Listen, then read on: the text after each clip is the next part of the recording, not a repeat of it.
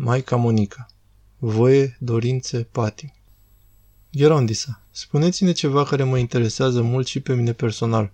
Ce legătură există între voință, dorință și înrobire prin patim? Voia naște dorințele și înrobirea se întâmplă atunci când omul a consimțit pe deplin către aceasta.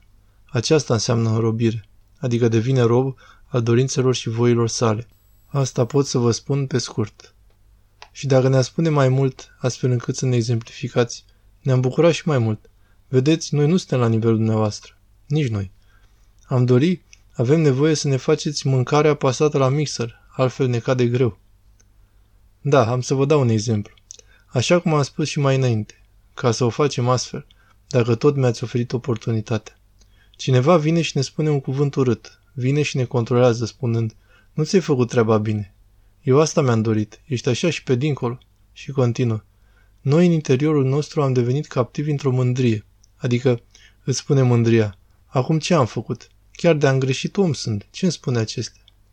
Și simțim o împotrivire în interiorul nostru. Avem o dorință ca celălalt să ne înțeleagă, să ne ierte, să se pună în locul nostru. Și nu ne dorim să fie atât de aspru. Vine soțul meu de afară, iar noi vrem, ne dorim cu ardoare chiar. În regulă, am făcut de mâncare, am făcut curățenie, am avut grijă de copii. Nu poate și el să vină să-mi ofere o floare sau ceva? Și astfel a rămas captivă mintea noastră, cum că bărbatul trebuie să fie așa. Acest tip de bărbat vreau. Și când te căsătorești cu el, apoi ți se înfățișează diferit. Astfel începe această voință din tine și te împotrivești bărbatului tău și se creează în interiorul familiei o confuzie, un abator, un conflict, deoarece intră în conflict voile membrilor familiei. Pentru că fiecare vrea să-și facă voia, Bărbatul vrea să se întoarcă pentru a se liniști, să deschidă computerul, să facă lucrurile A, B, C sau 1, 2, 3 lucruri. Soția, pe de altă parte, are altceva în mintea ei. Astfel vrea să-și facă voia ei. Soțul vrea să le facă pe ale lui și apare conflictul. Și înrobirea este atunci când nu cedezi la ceea ce vrea celălalt. Nu accept să mă smeresc eu și să spun, ei bine, dacă dorești astfel, domnule director, sau Ianis Costa, care este soțul tău, Maria, care este soția, și să putem concepe să facem și voia celuilalt, uniți prin iubire. Avem ceea ce ne dorim. Am văzut copilași mici, de exemplu, în supermarket sau într-un magazin de jucării, cumva din picior spunând, îl vreau, îl vreau.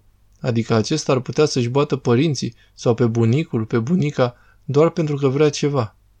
Ceva asemănător facem și noi atunci când mintea noastră s-a înrobit atât de mult de ceea ce ne dorim, încât putem ajunge chiar și la cele mai grave căderi pentru aceasta și nici nu ne dăm seama că este de vină voia noastră. De aceea spunem ce voi ne luptă și duhovnicului. În Sfânta Scriptură și nu este așa simplu. Trebuie să găsim și duhovnicul potrivit, care poate să ne cerceteze aceste patimi, să aibă experiență și să le cunoască. La ce mă refer când spun experiență? Să aibă experiența dumnezeiască. El personal trebuie să ducă lupta împotriva patimilor sale, să depună acest efort de rezistență și să aibă această dăruire de a face voia lui Dumnezeu. Îmi amintesc de un preot care și-a pierdut un copilaj din cauza cancerului. Avea doi ani.